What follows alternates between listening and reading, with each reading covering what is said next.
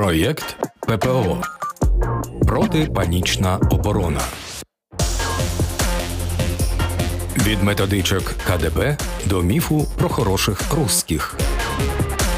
Вивчаємо анатомію російських інформаційних спецоперацій.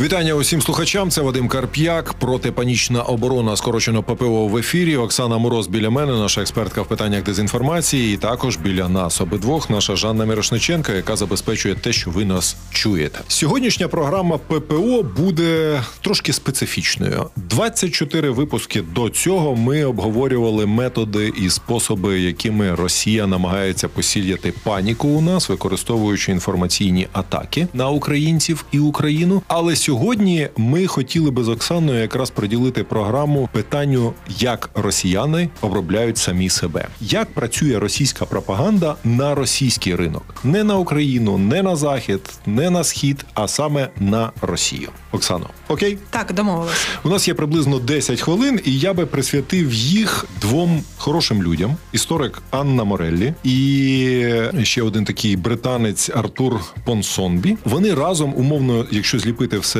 докупи, що вони написали, виробили 10 заповідей пропаганди, якими, ну якщо от ми зараз про них пройдемося, якими росіяни користуються для внутрішніх потреб Саме у військовий час. у військовий час, безперечно. Отож, заповідь за заповіддю.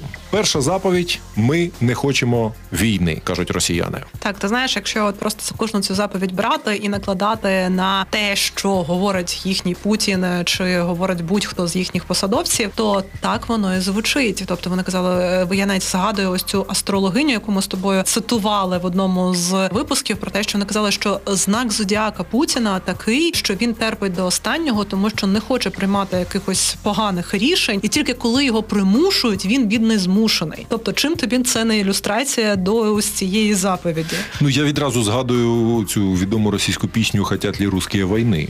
Ми то розуміємо, що хочуть, але вони свято переконані, що вони війни не хочуть і дуже миролюбиві. А росіяни ж ніколи війни не починали. Це я скажу в лапках, тому що це одна з тез, які вони повторюють. Зокрема, Пісков і всі решта казали, і патріарх Кирил це казав, що Росія велика нація, яка ніколи не проводила, не починала сама війни. Друга заповідь в часи е, воєнної пропаганди, якою росіяни користуються для внутрішніх потреб, це інша сторона несе повну відповідальність за війну. Звісно, тут е, як не згадати НАТО, яке винне у всьому, і захід, який винний у всьому, що він накачував Україну зброєю, і саме тому все почалося. Звісно, в лапках. Ну як не парадоксально, тут найліпша цитата підходить все таки не російська, а білоруська. А я вам зараз покажу, откуда готовилось нападіння. Так. Але так, е, теза російської пропаганди в тому, що тільки розширення НАТО на захід змушує росіян якось відповідати. Інакше б вони ні-ні. Третій пункт пропаганди е, воєнний час це ворог має обличчя диявола. Ну, ти знаєш, е, тут просто навіть і прикладів не потрібно, тому що в них що Зеленський, що українці, що захід, а вони взагалі демонізуються. Тобто ми фашисти, ми там їмо немовлят на сніданок і так далі. Ми перепрошуємо, ми з тобою не фашисти в цій системі. Ми нацисти. Я це ще гірше. Так, це ще- це- це- Будь це- уважна до термінів. Так, це, це, це моя помилка. Ну і звісно, ми розп- розпинаємо дітей і так далі. Е, Тобто тут е, повна демонізація, і звісно, яка фіксується на образі лідера. Тобто найбільша ненависть в них іде до будь-якого президента України, неважливо, хто б цей пост займав.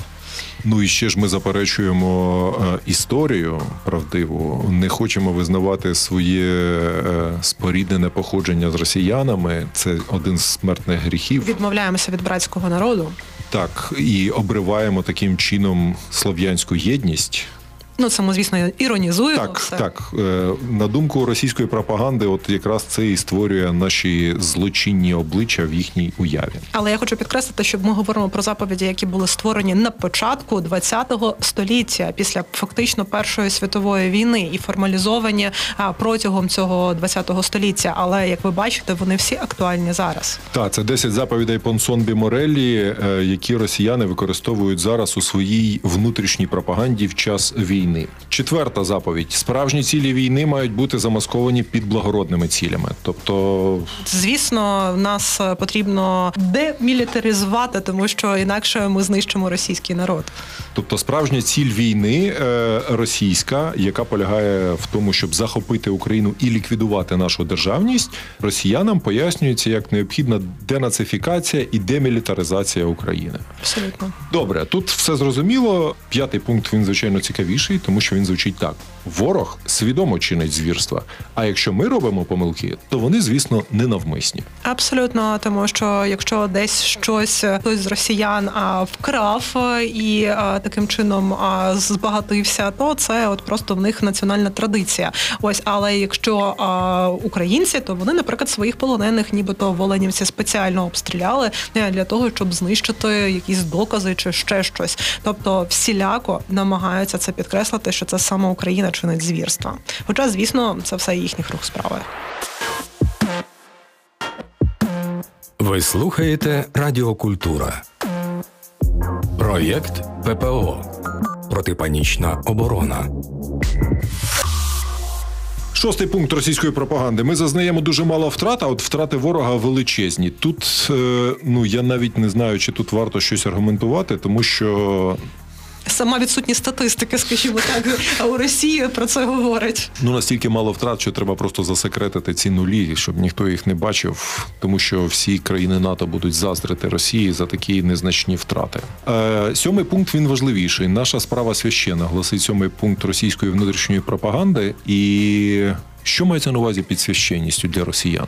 Ти знаєш, я думаю, що починаючи від їхньої величі, їхньої, скажімо, місії, яку вони всіляко підкреслюють, що вони рятують православний світ, і це підкреслюється їхнім патріархом Кирилом, хоч не хочеться його і патріархом називати. От і те, що вони рятують, тобто підкреслення, що вони не наступають, вони рятують, вони звільняють, а вони мстять українцям за те, що вони обстрілювали Донбас всі ці роки. Тобто, ось все це ви виправдання, що вони рятівники, вони десь оце поняття святості охоплює. Ну але я розумію, коли оця ідея е, руского міра росіянами підтримана. Але яка ідея руского міра для бурятів, чеченців чи дагестанців? А ти знаєш, їх стільки років пригноблювали, що вони навпаки максимально хочуть втратити свою ідентичність, е, щоб належати до тих, е, кого не пригноблюють. Тобто, це ж одна з політик була того, щоб власне показати, що росіяни вони хороші, а ці всі нацменшини це щось дуже погане. І тому ось через ось це пригноблення вони і самоідентифікувалися з росіянами і всіляко підкреслюють, що вони саме вони. Восьмий пункт. Митці та інтелектуали підтримують нашу справу. Ну тут безперечно. Безперечно, основа російської пропаганди. Михіта Михалков, як уособлення митців та інтелектуалів Російської Федерації, підтримує е, справу Путіна. Тому дев'ята ворог використовує незаконну зброю. З цим здається у росіян тяжче. А як тобі сказати? Згадай біолабораторія, згадай а, гуси, точно, які вибач, мухи і гуси, комарі, які розносять все вибач, вибач. на росіян. Ну тобто, це важко повірити, але насправді багато росіян навіть пишуть і говорять про те, що вони бачили на території України ці нібито біолабораторії, які готують ось цих гусей, комарів і так далі, які летять от і саме вбивають росіян. Несенітниця, але факт. Свята правда. І останній пункт: ті, хто ставить під сумнів нашу пропаганду, є зрадниками. Ну тут законодавство Російської Федерації це тільки підкреслює. Я нагадаю, це були 10 пунктів, які умовно називаються пунктами Мореллі і Понсонбі. Це разом їхні вироблені такі правила, умовно. Але от що важливо на підсумок, чи можна росіян якось відключити на твою думку від цієї внутрішньої пропаганди?